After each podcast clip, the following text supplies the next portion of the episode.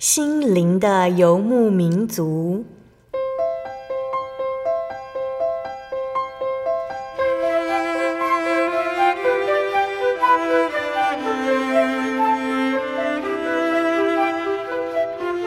在这个谁都不管谁的后现代社会里，每个人的心灵都是游牧民族。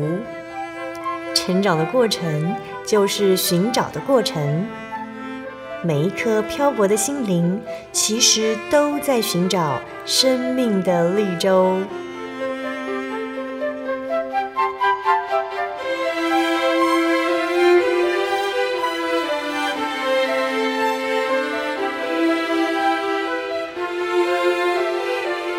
本节目由真耶稣教会台湾总会制作，欢迎收听。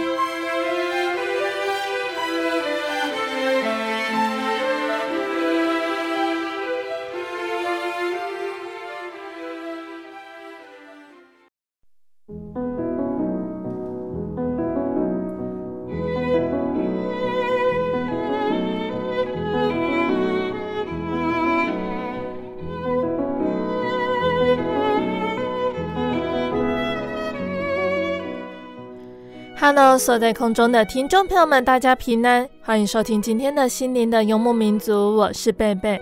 大家这个星期过得愉快吗？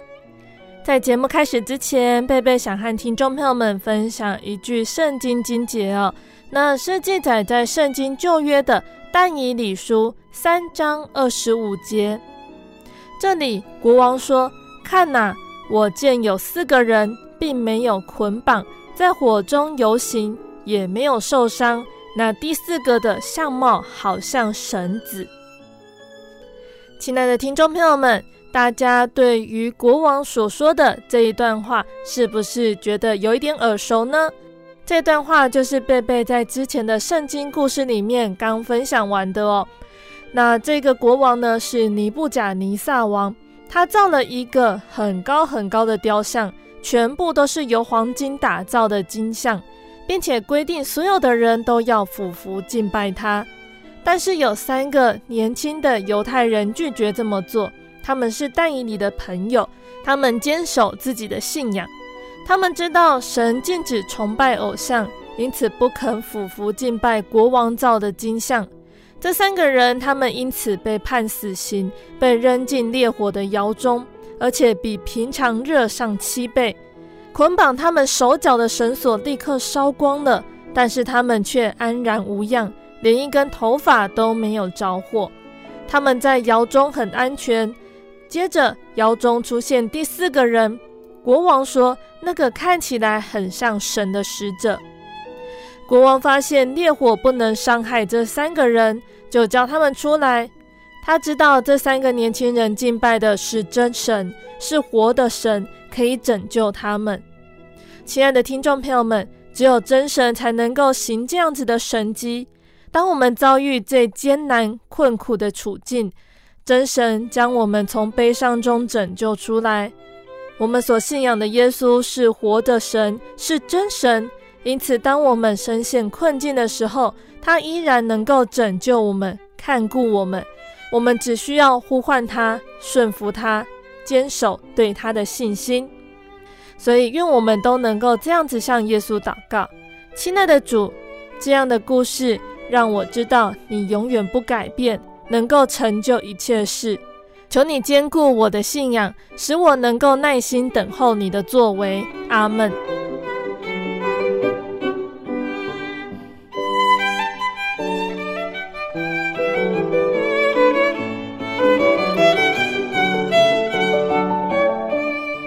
今天要播出的节目是第一千两百六十九集《生活咖啡馆》绘本分享《贪吃的牛小花》。今天的节目中呢，贝贝要来和听众朋友们分享《贪吃的牛小花》这本呢是由石井桃子还有中谷千代子合作完成的绘本故事。故事说到了小花呢是一只非常任性又贪吃的小牛，说什么就要什么。连主人说的话都不太理会，给周遭的人带来许多的麻烦。饲养小花的农夫呢，决定带小花去山上的牧场，接受小牛学校的训练。小花身强体壮，打赢所有的小牛，成了牧场上的女王，越来越骄傲了。但是有一天，小花唯他独尊的个性，却让她惹上了一个大麻烦。究竟小花发生了什么事情呢？这会是一个什么样的故事呢？我们先来聆听一首诗歌，诗歌过后，贝贝就会来分享这一本绘本故事。那贝贝要分享的诗歌是赞美诗的两百二十首《火炼金经》。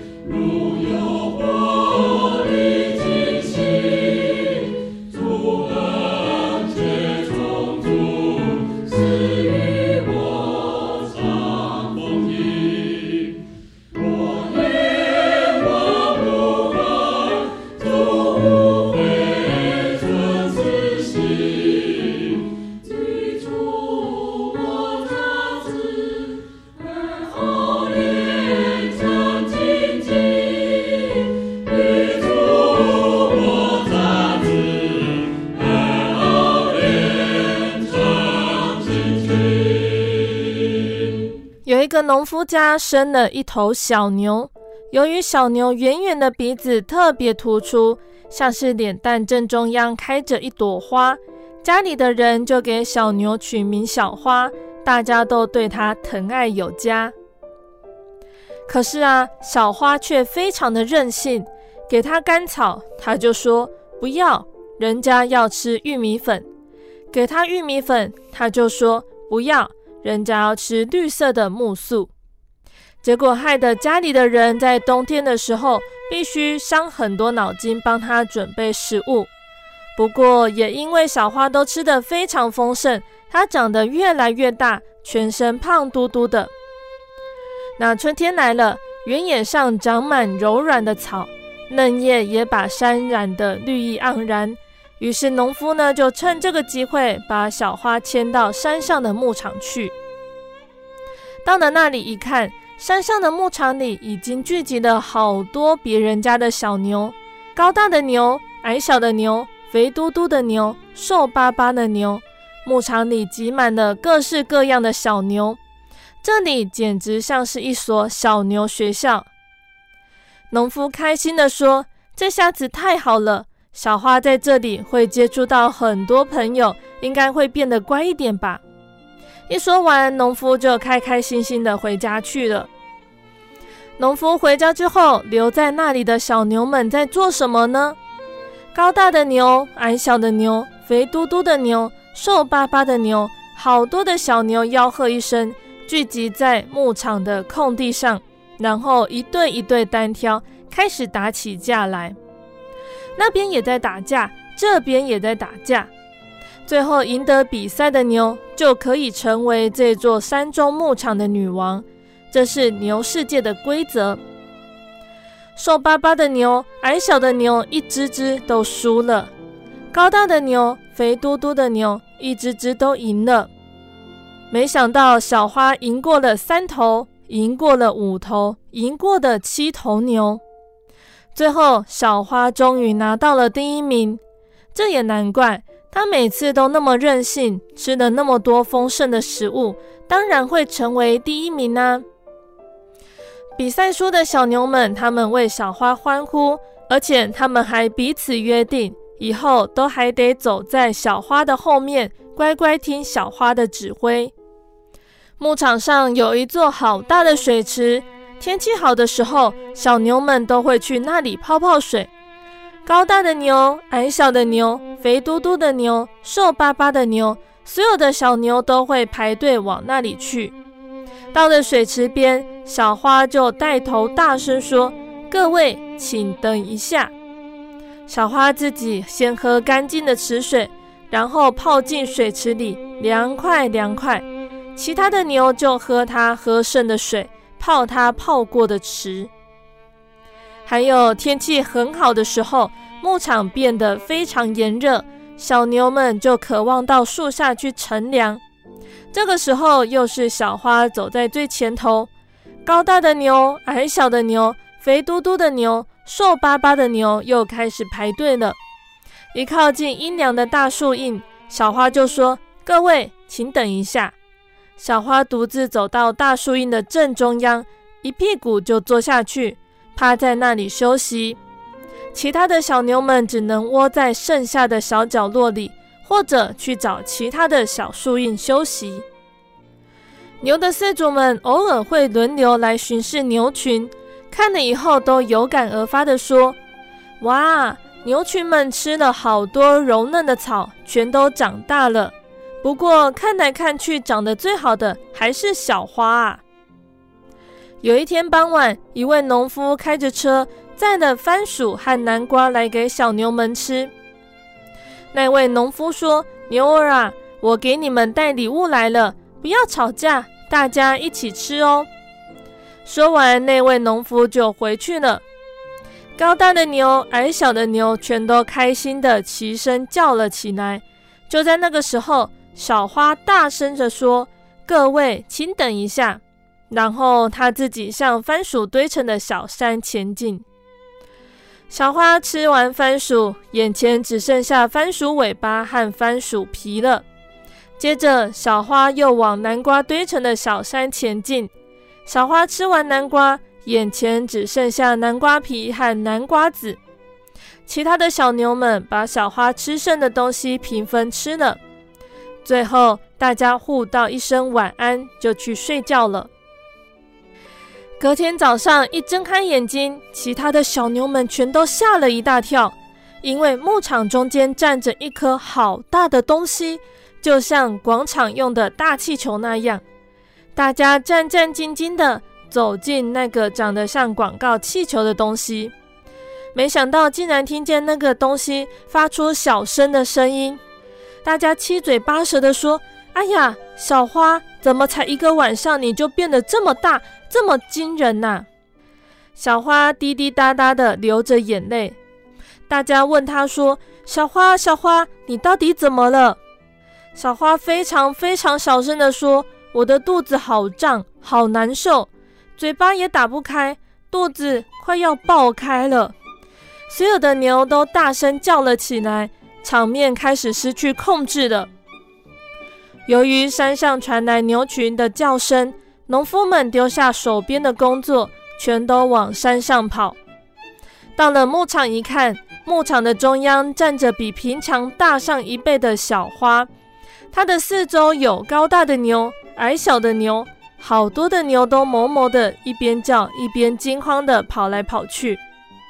前一天带礼物来牧场的那个农夫说：“哎呀，小花一定是昨天吃了太多番薯和南瓜了。”小花的主人说：“那可不得了啊，不赶快处理的话，小花会死掉。”说完，他就赶紧去找医生。兽医先生马上骑着脚踏车过来看诊。那个时候，小花已经胀到平常的三倍大了。兽医先生急急忙忙做完检查，然后说：“没错，真的是吃太多了。他的肚子胀得这么大，是因为番薯和南瓜的关系。现在就来把堵在里头的气体放出来吧。”再慢十分钟，一切就来不及了。兽医先生从包包中拿出了一支好粗好粗的注射针头，其他的小牛们看到，一下子全跑开了，只敢从牧场的角落偷偷回头望。可是他们看不到小花，因为一大群人把小花团团围住了。不久就听到了那边传来了好像车轮爆胎的声音。还有小花哞哞的叫声，兽医先生大喊：“有效了！”安静的农夫们也跟着雀跃起来。于是，所有的小牛们也一起大叫，然后跑回小花身边。这个时候，已经恢复原来大小的小花从农夫中间走了出来。其他的小牛们都这么对小花说：“小花，幸好你没有爆炸。”现在真的可以放心了。小花看起来非常不好意思的和大家说谢谢。后来到了隔天，还有隔天的隔天，小花的嘴巴被戴上套子，而且被人绑在树旁。当高大的牛、矮小的牛，还有其他的好朋友们悠闲的泡水、吃青草，在树荫底下睡午觉的时候，小花只能从远远的地方眼巴巴地望着。到了第三天，农夫来帮小花解开绳子的。不过，我们大家应该都很清楚，小花这回已经变乖了。她再也不敢作威作福，而且他再也不敢吃太多番薯和南瓜了。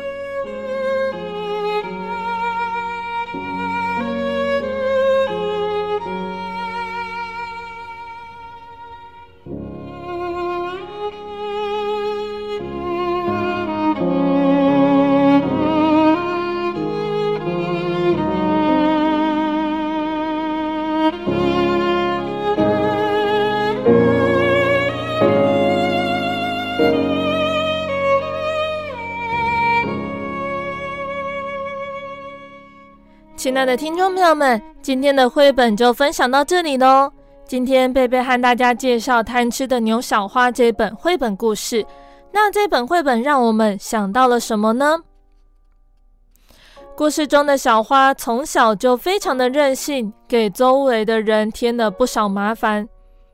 主人送她去牧场，希望她因为人际关系的拓展而改正性格。没想到，因为打赢了所有的小牛，她反而成为了牧场上的女王。她的任性更因为身份的提升，有了更顺理成章的发挥空间哦。那作者呢，透过尾随在后、规矩排队的牛群，还有小花一次又一次的吆喝：“各位，请等一下！”将小花目中无人的自我膨胀到了最大哦。那当小花因为吃了过多的番薯和南瓜，肚子胀到平常的三倍大时，让别人受苦的自大，还有害小花自己受苦的肚大，全都重叠在一起了。石井女士的讽刺还有幽默，给我们读者都上了一个宝贵的一课哦。那特别是在现在是属于少子化的时代，孩子越来越少。每个孩子在自己的家庭里都成了小国王或小女王，凡是我最大，还有目中无人，都成了这个时代最普遍的教养问题。那其实不只是孩子，现在社会上看到发生的许多的事情，不少其实也是因为人们有着唯我独尊的心态引发的。小花深刻痛过一次之后，性格才有所改变，才得以回到美丽的草地上。那我们也可以去思考哦，对于我们来说，我们又要如何去开垦自己的人生青草地呢？贝贝在阅读这本绘本的时候，想到圣经上的一段记事，也就是当耶稣和他的门徒在一起的时候，耶稣告诉门徒要被钉十字架的苦难，但是门徒听不懂，他们正在争吵，在这群门徒里面，谁的地位是最大的？因为争大这件事，使得一个原本平静的团体产生波澜。那争呢，其实就不是自然产生的结果哦。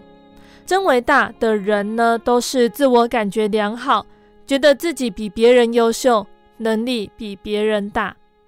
可是圣经教导我们的是，凡事不可结党，不可贪图虚浮的荣耀，只要存心谦卑。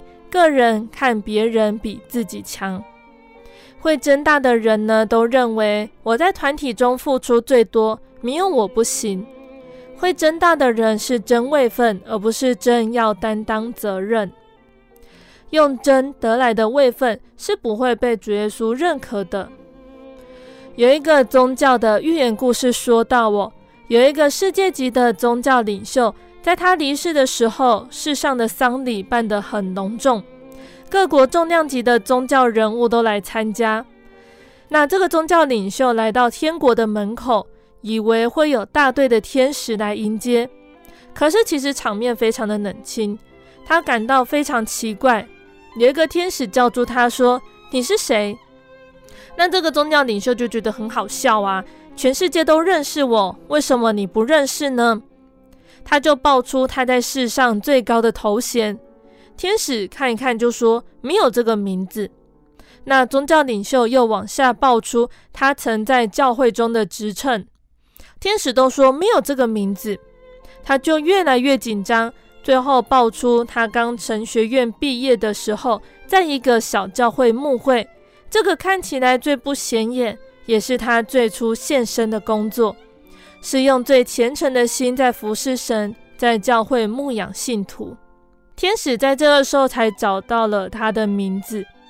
那这个宗教寓言故事呢，虽然不能够用真理的角度来看，可是它也可以让我们去省思：如果不是遵行神的旨意，一辈子为神所做的工是不能被主耶稣所肯定的。那也告诉我们，自古以来神所重用的仆人。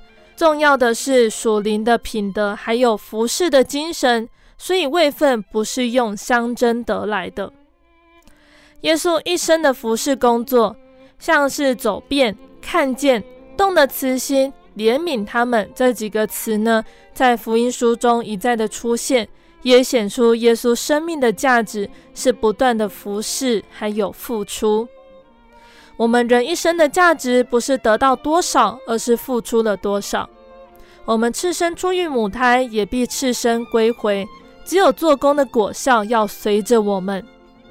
服侍的工作越多，表示恩赐越多，从主耶稣那里领受的也越多。所以，我们应该要用谦卑的心来服侍，不是在团体中争名分。我们只求所做的工能够被主耶稣所肯定。使徒保罗在他写给提摩太的最后一封信里，他切切叮咛关于牧者的心志。然而，主的仆人不可争竞，只要温温和和的待众人，善于教导，存心忍耐，用温柔劝诫那抵挡的人，或者神给他们悔改的心，可以明白真道。那这个是所有作为主耶稣的仆人必须牢牢记得的，不必也不能增进。为了谁的位分最大，请增进是没有意义的。当我们面对同工恶意的增进，还有嫉妒，我们应该要存忍耐和温柔的心去对待他们，不要让自己陷入互相较量的内斗。或许我们无法阻止别人的比较和攻击。但是我们不能因此失去温和的态度，被嫉妒胜过，仍然要以自己为榜样，继续教导众人。耶稣他在面对门徒彼此争竞谁为大的时候，耶稣告诉他们要彼此服侍。耶稣做了榜样，为众人舍命，做了多人的赎价，终于让门徒们能够明白真道，看到耶稣的服侍不再争竞。那这个就是耶稣他所留下仆人的典范。谁愿做最大的仆人呢？谁愿效法耶稣和使徒服侍的榜样呢？愿我们都能够有忠心、有见识、决心，使招我们的主得着荣耀，在侍奉的道路上做仆人的仆人，服侍更多的人。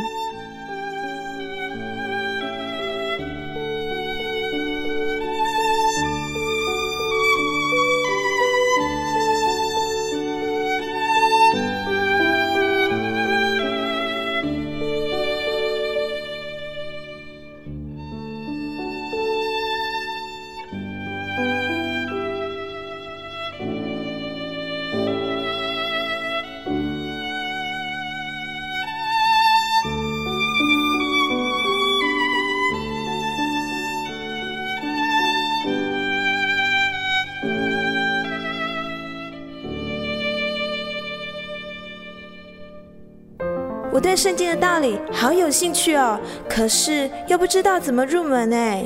你可以参加圣经函授课程啊！真的啊？那怎么报名？只要写下姓名、电话、地址，寄到台中邮政六十六支二十一号信箱，很快的，你就会收到第一课的课程了。赶快去寄吧。嗯。圣经函授课程能循序渐进地引导您更了解耶稣基督的福音。得到生命的滋润和来自信仰的力量。本课程完全免费，欢迎来信台中邮政六十六支二十一号信箱，请注明参加函授课程。愿神祝福您。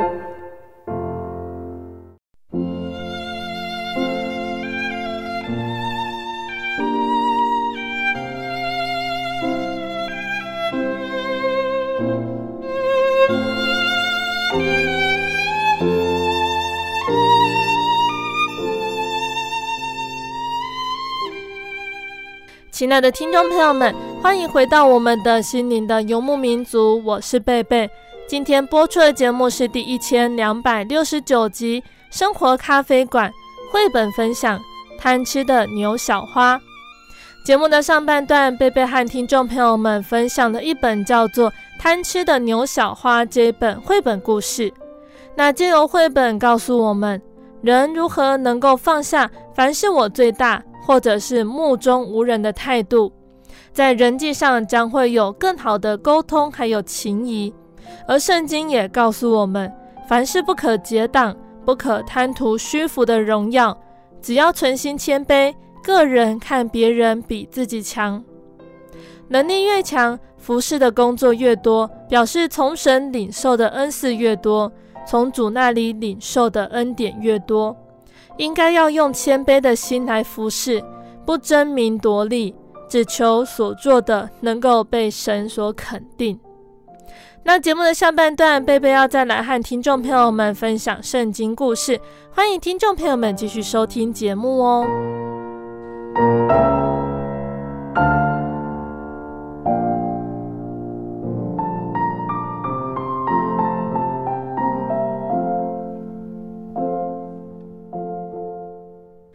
亲爱的听众朋友们，在上个月我们的圣经故事里面，从但以理书中谈到巴比伦的灭国、波斯国的建立。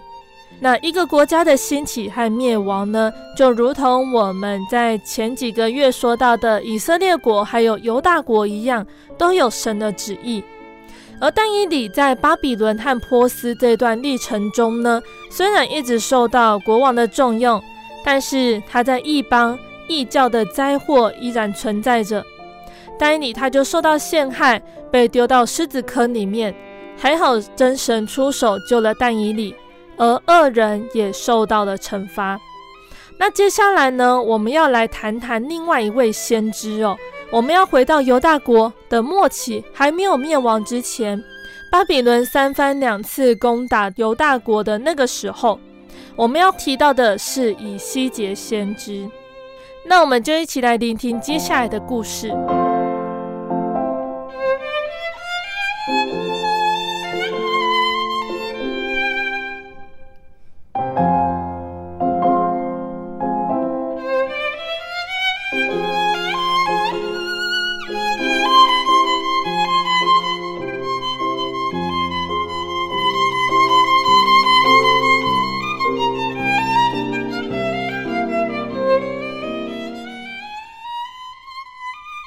当尼布甲尼撒领军进入耶路撒冷的时候，他把最年轻能干的人带回巴比伦，其中一个也就是以西结。以西结呢，他一直渴望在他成人的时候，可以在圣殿中承担祭司的职任，但是现在这个梦想已经无法实现了。被掳的犹太人开始在一块陌生的土地上定居，俘虏他们的敌人恩待他们。准许他们在巴比伦城外的一条宽阔的运河旁边自由盖房子居住。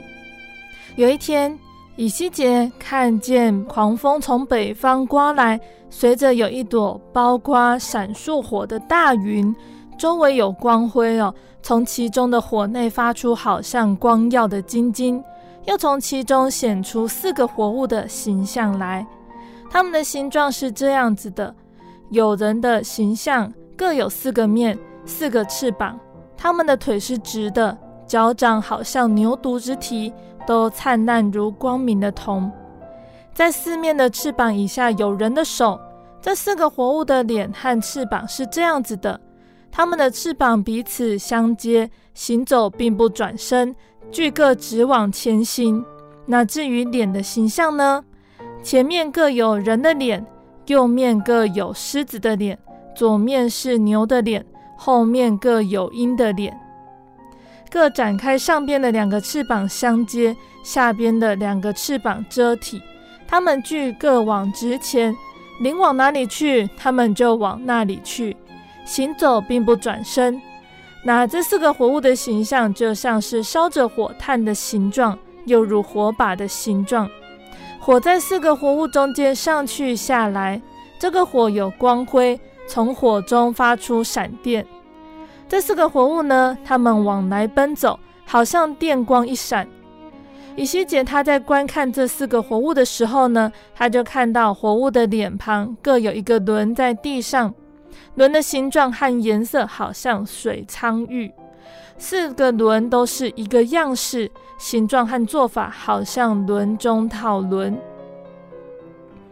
轮在行走的时候呢，向四方都能够直行，并不调转。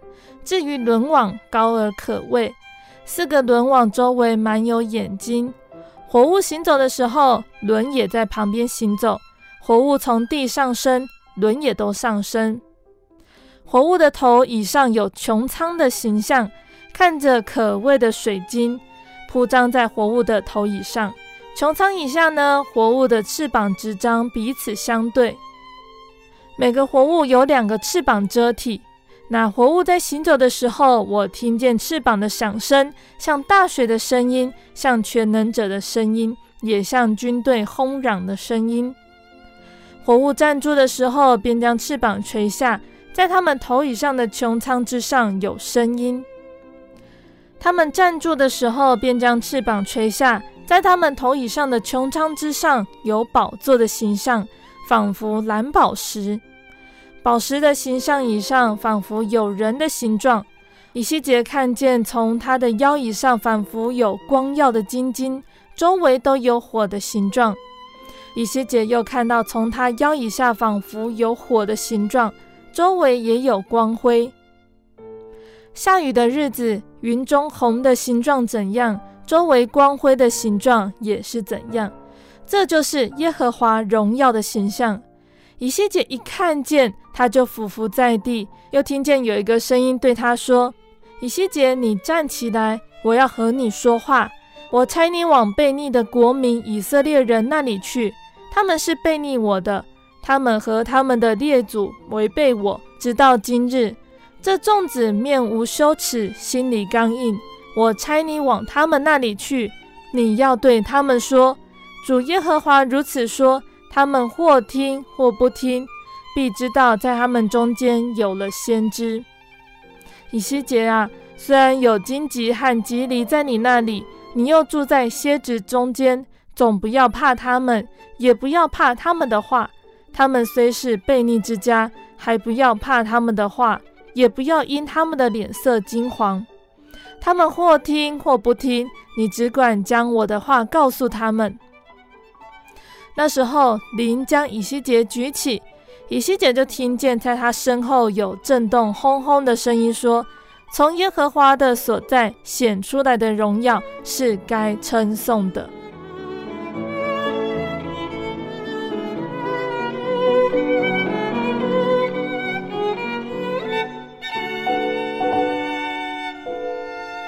神对以西结说：“犹大的痛苦还没有结束，耶路撒冷将要面临更多的苦难。”以西结必须将这件事告诉被掳到巴比伦的犹太人知道。可是神说，不要向他们说话，却要向他们表示将要发生的事情。以西结他听了神的指示行事。他先拿了一块大石砖，在上面画出耶路撒冷城。他在路旁坐下，把石砖放在前面，然后拾起旁边的沙土。塑造成军队的模样，围绕着砖上的耶路撒冷城。然后他又把一个巨大的烤罐放在自己和石砖中间，好像一道围墙。路过的人很快就围过起来观看，他们很好奇先知在做的事情，这究竟是什么意思呢？他们认出耶路撒冷城，并且开始猜测其余的东西代表的是什么。第二天，那些好奇的人回到以西结旁边，他们看见以西结正在石砖旁边预备饭食。以西结仔细地量出一小份平价的面粉，然后为自己做了一个小饼。此外，又量了两个小杯的水，作为当天的饮用。每天他都这样做，直到最后，围观的人都猜到。以西结是在指耶路撒冷饥饿的人民将要面对的境况。那有一天呢，人民来到围观的时候，以西结正在石头上磨砺他的短刀。当他们还在惊讶地观看时，以西结立刻用刀削下他的头发，然后又刮掉胡子，集合在一起放在天平上。他把胡须和头发分成三份。他将第一份丢在火里烧了，第二份切碎，第三份丢掉，任风吹散。看来那些发须已经全部湿掉了，但是以西结默默地蹲下身，尽量拾起每一小根发须，然后轻轻地包在衣襟里。人们都奇怪以西结这样子做究竟是什么意思。有些人猜这些是要表明耶路撒冷的人民将来的景况，他们会被赶逐；有些人会在敌人将城围困的时候死掉；有些人会死在刀剑之下；有些人会四处流散，远离家乡。然而，神将保守一小撮的人，就好像先知包在衣襟里的发须一样。将来有一天，神要将他们平安地带回家乡。让他们开始新的生活。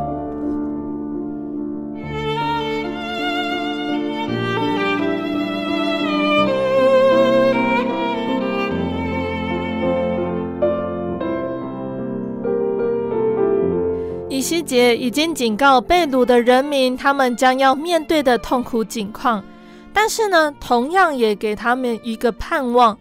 真神将那未来光明的前景告诉以西结。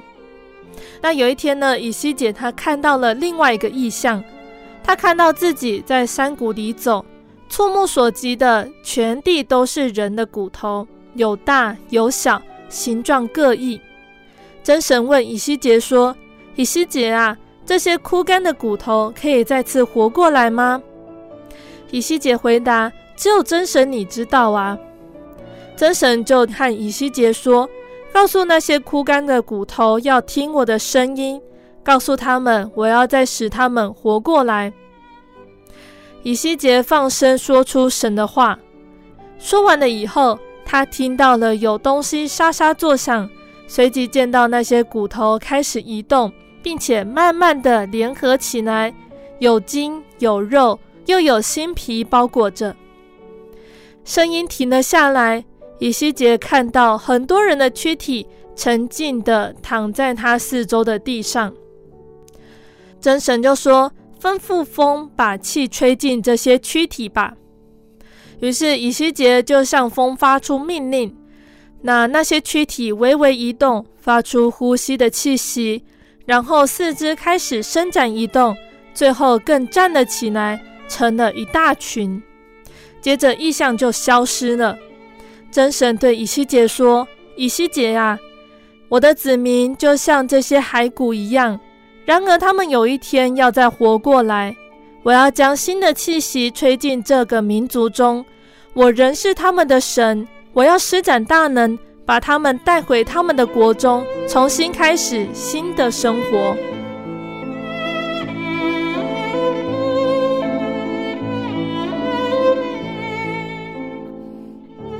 亲爱的听众朋友们，我们的故事就先分享到这里喽。今天说到以西结先知呢，他出生于和平的时代。经历战乱，还有被掳哦，那还有异乡的生活。可是他对于真神仍然充满着信心，在这纷纷扰扰的世代中，忠心为主，鼓励被掳的百姓不要失去盼望，要从苦难中学习。那以西结先知的预言经历，还有神迹呢，都记载在圣经的以西结书里面。因为时间的关系，贝贝只截取了几段内容来和大家分享哦。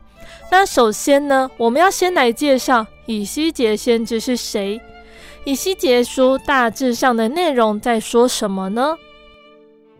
以西结呢，这个词在希伯来的意思是神秘似力量。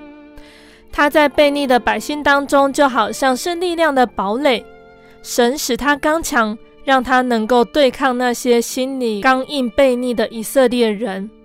那以西结呢，向来被公认是以西结书的作者。那他出生大概是在西元前的六百二十三年，那个时候犹大国是约西亚国王哦，他领导全国实行宗教改革，宗教方面充满了乐观的气氛。那因为亚述国的影响力呢，式微了。政治前景更是一片光明，所以以西结的童年还有青年时代都是在发生律法书以后的复兴时期中度过的。以西结他和耶利米先知一样，都是生于祭司的家庭。以西结可能在年轻的时候呢，有协助他的父亲关于圣殿供奉的事情。所以，当以西结被掳到巴比伦的时候，仍然留有圣殿，还有他在百姓生活中具有重要地位的鲜明记忆。那以西结呢？他曾经有结婚呢，不知道有没有小孩。那他一生中最黑暗的日子，莫过于神向他宣布两件悲剧的时候，一个就是耶路撒冷被围攻，另外一个也就是他的妻子在中年去世。那以西结在十八岁的时候呢，巴比伦人第一次入侵犹大国，掳去了一批人，但以理就在其中。那以西结在二十五岁的时候呢，巴比伦再次入侵，以西结他就成为俘虏之一。那有些俘虏被监禁，有些成为奴隶，那有一些人得到很好的待遇，包括以西结在内，他们是被安排在。加巴鲁河边的提勒雅比，他们获得很大的自由和机会，可以保存宗教还有民政组织。那以西结呢？他在被掳到巴比伦大概五年之后，蒙神拣选做先知，他来服侍被掳于巴比伦的百姓。那以西结的信息基本上和耶利米传的一样，也就是耶路撒冷的毁灭。和那些一心盼望立刻返国的假先知，还有百姓们的想法是相反的。以西结先知警告百姓，他们所钟爱的城终必被毁灭，神的荣耀也要离开耶路撒冷，因为犹大国遍满罪恶和拜偶像的事情。直到耶路撒冷沦陷之后，先知的预言得到应验，那以西结的信息就开始专注于未来复兴的盼望。他强调，神的时候已到，神的荣耀要再回来，神的子民要再度联合，圣殿要重建，敬拜要恢复。那个时候，以色列人就全家得救了。那先知这一种安慰的信息呢，部分已经应验在被掳归回的时代，并且要应验在现在的教会中。那以西结呢，他的个性坚强无畏，言辞直截了当。他虽然脾气刚烈，可是却有牧者的心肠。那他是用意象、比喻、预言，还有种种象征性的行动来传达他的信息。不管旁边的人乐不乐意听，凡他应该说的，他都会说。他的警告不断的在应验，使得被掳的百姓认清，真的是神的先知。那也因此呢，先知预言神国未来要复兴的美景。使得被掳的百姓，他们再次生出活泼的信心，让他们在被掳之地仍然经历到神的荣耀在他们当中。因此，他们能够仰望神的带领，期盼以色列国再重建，恢复以往的荣耀。那在以西结书里面呢，几乎在每一章里面都可以找到一句话哦。这句或许有一点不一样，可是它的总意就是。他们就知道我是耶和华，神的选民，还有我们，至终都要知道耶和华是独一的真神，是邦国与历史唯一的主宰。当人们背道而行，他的荣耀就离开，世人就陷入黑暗困苦之中。当世人在苦难中知道悔改、仰望神的时候，他的荣耀就会再次归回，并且赐福全地。叫世人知道，唯有耶和华的荣耀临在，一切的理想还有盼望才会去实现。因此呢，我们也可以把以西结书的主题定为神的荣耀。那大致上，以西结书的分类，像是以西结书的第一章到第三章讲到以西结的异象，也就是我们在故事一开始提到的四活物。那再来呢，还有讲到耶路撒冷沦陷的预表。真神的荣耀离开的意象，耶路撒冷败坏的真相，耶路撒冷受刑罚的方法，那还有苦待犹大的列国，他们受到审判，以色列家还有神和好的预言，以及最后神的荣耀再次归回的这段意象。那总体来说呢，以西结先知的信息在被掳之地带给当时的人新的希望。因为神要在荣耀中重新招聚他的百姓，再次赐福给他们。那对于现在的我们而言呢，我们也当效法以西结先知，为世人带来新的希望，看明神在先知的信息中所含末世的真理。所以呢，也愿我们基督徒呢，能够以虔敬的心，求神开启我们的心眼。把末世荣耀的信息向世人阐明清楚，让大家在混淆的时代看见神的荣耀，而切慕神的救恩。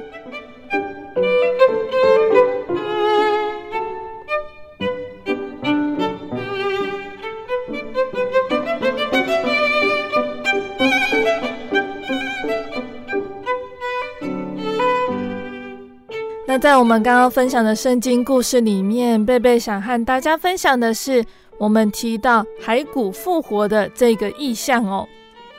骸骨复活的这个意象呢，是以西结书里面最著名的意象，是象征性的，指被掳的以色列人得以归回，也指着末世弥赛亚国度的建立。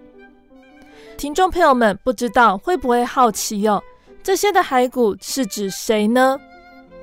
在以西结书的三十七章十一节这里说：“主对我说，人子啊，这些骸骨就是以色列全家。他们说，我们的骨头枯干了，我们的指望失去了，我们灭绝尽尽的。所以骸骨呢，是指以色列全家。就肉体而言，以色列人都还活着，是活人；但是就属灵方面而言，他们是死人，如同骸骨一样。”一方面他们背逆神，他们的生活与神隔离；那另一方面，以色列人被掳到巴比伦受苦，他们失去了信心，看不见归回与复国的指望。为什么以色列人会变成骸骨呢？为什么神要离弃他们，使他们成了骸骨？在耶利米书里面，神提到犹大人行我眼中看为恶的事，将可憎之物设立在称我名下的殿中，污秽这殿。他们在新嫩子谷建筑陀斐特的丘坛，好在火中焚烧自己的儿女。这并不是我所吩咐的。也不是我心所起的意。那这里就提到哦，因为他们是不听神的话，不遵行神的旨意，离弃神去行恶。那这里也可以作为我们的见解哦。那最后我们要来提到骸骨复活的要素。平原的骸骨非常的多，而且极其枯干，代表整个国家的百姓灵命非常的枯竭。可是后来，所有的骸骨都复活，还变成了极大的军队。主要的原因有两个哦。第一个，也就是神的话语，要听耶和华的话，就能够使枯干的骸骨长筋长肉，复活了，可以得着生命和力量。对于我们来说也是如此。神的话是灵，就是生命，他的道是活泼有功效的，可以使枯干的骸骨复活。那第二个要素呢，也就是圣灵。在故事里面说到，以西结吩咐风吹在这些人身上，他们就复活了。那风还有气息呢，在希伯来文的意思是指灵，也就是指神的灵进入骸骨，使枯干的骸骨复活，站起来，成为极大的军队。那对我们也是一样。圣经上说到，圣灵降临在门徒的身上，他们就得着能力，在耶路撒冷、犹太全地，还有撒玛利亚，直到地极，为耶稣做见证。圣灵使门徒成为大能的勇士，基督的精兵，可以战胜魔鬼。所以，我们也要来渴慕、追求圣灵，并且要被圣灵充满。靠着圣灵的能力，就不放纵肉体的情欲，可以结出圣灵的果子。亲爱的听众朋友们，有的时候我们会觉得，在这个世界上好像没有指望，生命就好像枯干的骸骨一样。我们可以借由这个意象来学习到，我们要来聆听神的话语，追求圣灵，就可以使我们的灵命得到复苏，还可以成为神大能的勇士。来胜过魔鬼的引诱，还有攻击。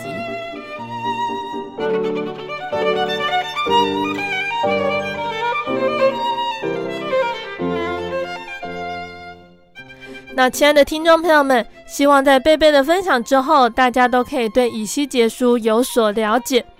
那想要更深入了解以西结书呢，可以到真耶稣教会查考其中更丰富的道理哟。那在节目的最后，贝贝要再来和听众朋友们分享一首好听的诗歌。这首诗歌是赞美诗的四百首，我深愿更像耶稣。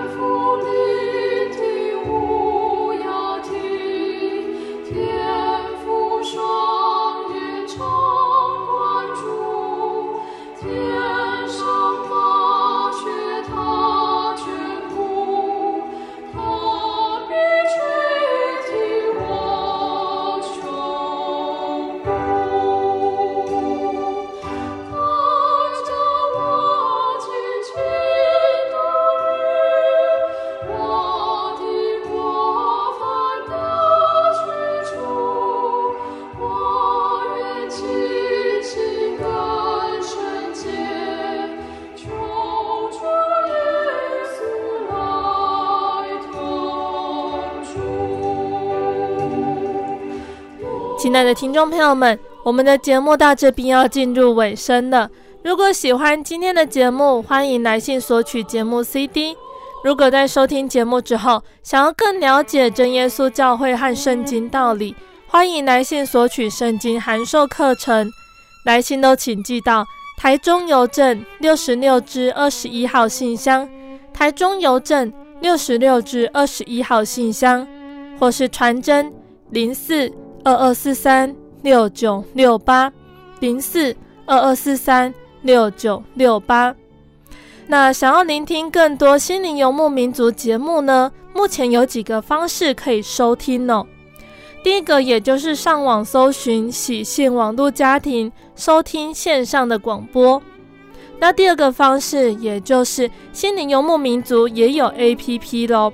如果是使用智慧型手机安卓系统的朋友呢，可以在 Google Play 商店下载 App 来收听。那第三个方式呢，也就是心灵游牧民族在二零二零年的下半年，在各大 Podcast 平台上上线的哦。听众朋友们可以使用你习惯聆听 Podcast 的软体呢，来收听更多的节目。那我们更欢迎听众朋友们来到真耶稣教会参加聚会，一起共享主耶稣的恩典。那谢谢你收听今天的节目，我是贝贝，我们下个星期再见喽。我的心是一只鸟，飞行间。